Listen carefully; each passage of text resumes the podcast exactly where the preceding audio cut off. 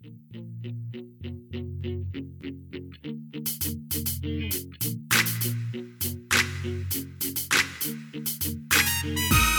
to the CEO of Destiny podcast, where you will find the tools to fulfill the purpose of your generation and wildly succeed in the marketplace. And now, your host, Andre J. Benjamin. What's going on, everyone? CEO of Destiny.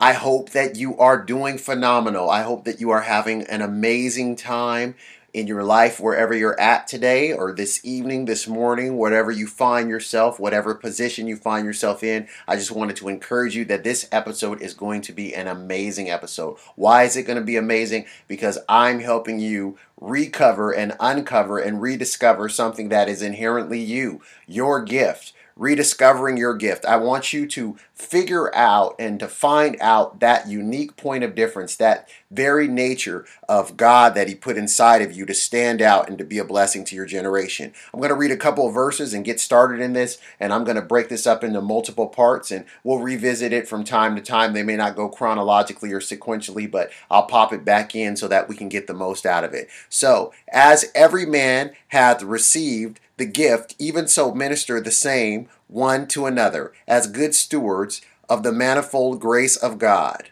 That's powerful. If any man speak, let him speak as the oracles of God. If any man minister, let him do it as the ability which God gives, that God in all things may be glorified through Jesus Christ, to whom be praise and dominion forever and ever. Amen. 1 Peter 4 10 through 11. See, gifts have two primary categories in Scripture. Uh, there are verbal gifts, and we're talking in terms of oracle gifting, so like counsel, coaching, advice, um, people seeking your opinion or your insight continually. And number two is administrative, which is action, manage, um, getting results, people who uh, they, they get effective results, tangible results, people who exercise leadership and governmental ability, people who bring focus, clarity, and action, people who bring in solutions. So this could be um, accountants and people in the legal prof- profession that you produce results in these areas. Uh, what are some keys to discovery?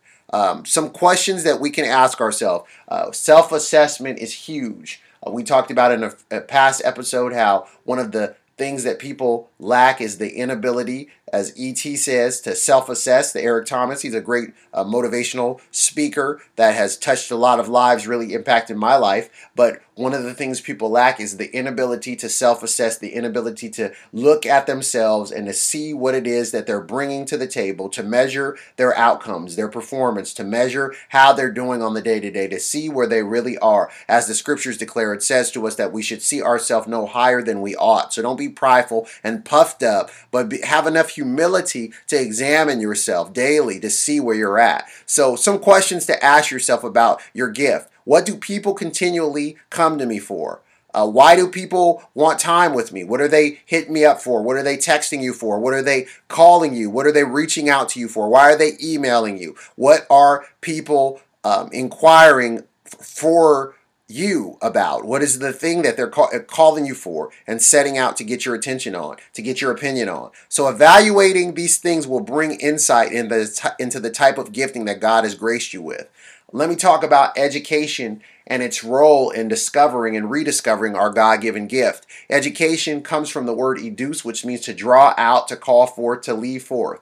Um, it comes from that root word. So, education is not uh, empty vessels that need to be filled, it's not a bunch of empty vessels that need to be filled by these wise sages. Rather, it's these coaches, these leaders that can draw out. The scriptures declare, uh, in the heart of a man is deep waters, and the man of understanding draws it out. God wants us to be drawn out. So, gifts, education cannot give you your gift. That's uh, point number one about education. Education cannot give you your gift. That's the schooling that you go through, cannot give you your gift. Gifts are given by God. Um, millions, if not billions, of people strive to have education through schooling. They want them the education system and the schooling system to impart into them a gift and reason for their existence. And so we have people going and throughout our nation to college and university and we're 1 trillion over 1 trillion in debt as a result $1 trillion. I can't even calculate that. In student loan debt that cannot be paid back. Students can't find work to pay off those loans that they've acquired. They're seeking higher education, colleges, universities, undergraduate, graduate, and doctoral programs, and they have no means when they come out of those programs of being able to pay back those loans. They're they're going to default on those loans, and those are the ones that will follow you through life. You can't claim bankruptcy. It's going to be garnished from your wages for life. So this is a very scary situation if you're going to school to find yourself. You should be going to school to refine yourself. I'm going to say it again. We don't go to school to find ourselves. We go to school to refine ourselves. It is our job to get before the Father. It is parents' jobs, if you do have your parents in your life and they're walking with the Father, to call forth out of you the gold that's inside of you to help you identify. And you might have to do some interviews with your parents to figure out some things about you as a child. If you're older now and you are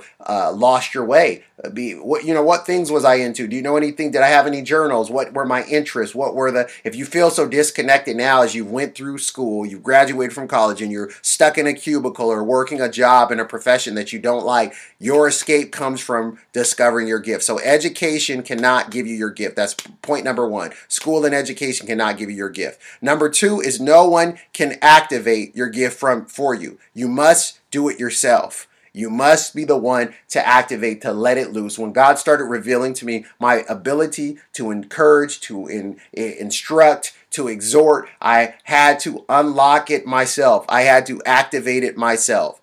Our gift is not, is not something we learn. Uh, is point number three. Your gift is something you must discover and stir up for yourself.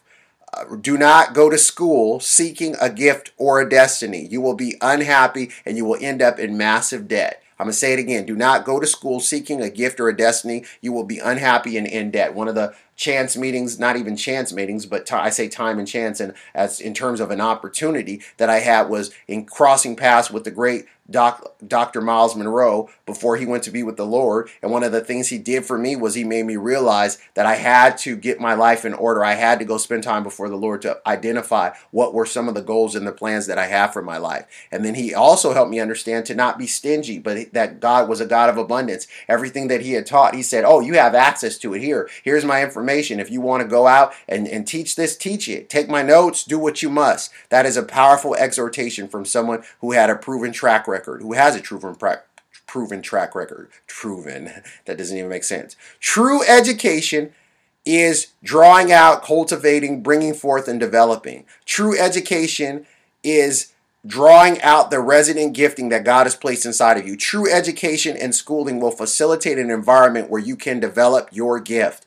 A gift is a precious stone in the eyes of him that has it. Whoever it turneth, it prosper. Where, wherever, wherever it turns, it prospers. Proverbs 17, verse 8. So learn to turn your gift by refining, by cultivating, by developing your gift. And this comes from a continual usage of your gift. We must become skillful with that which God has given us.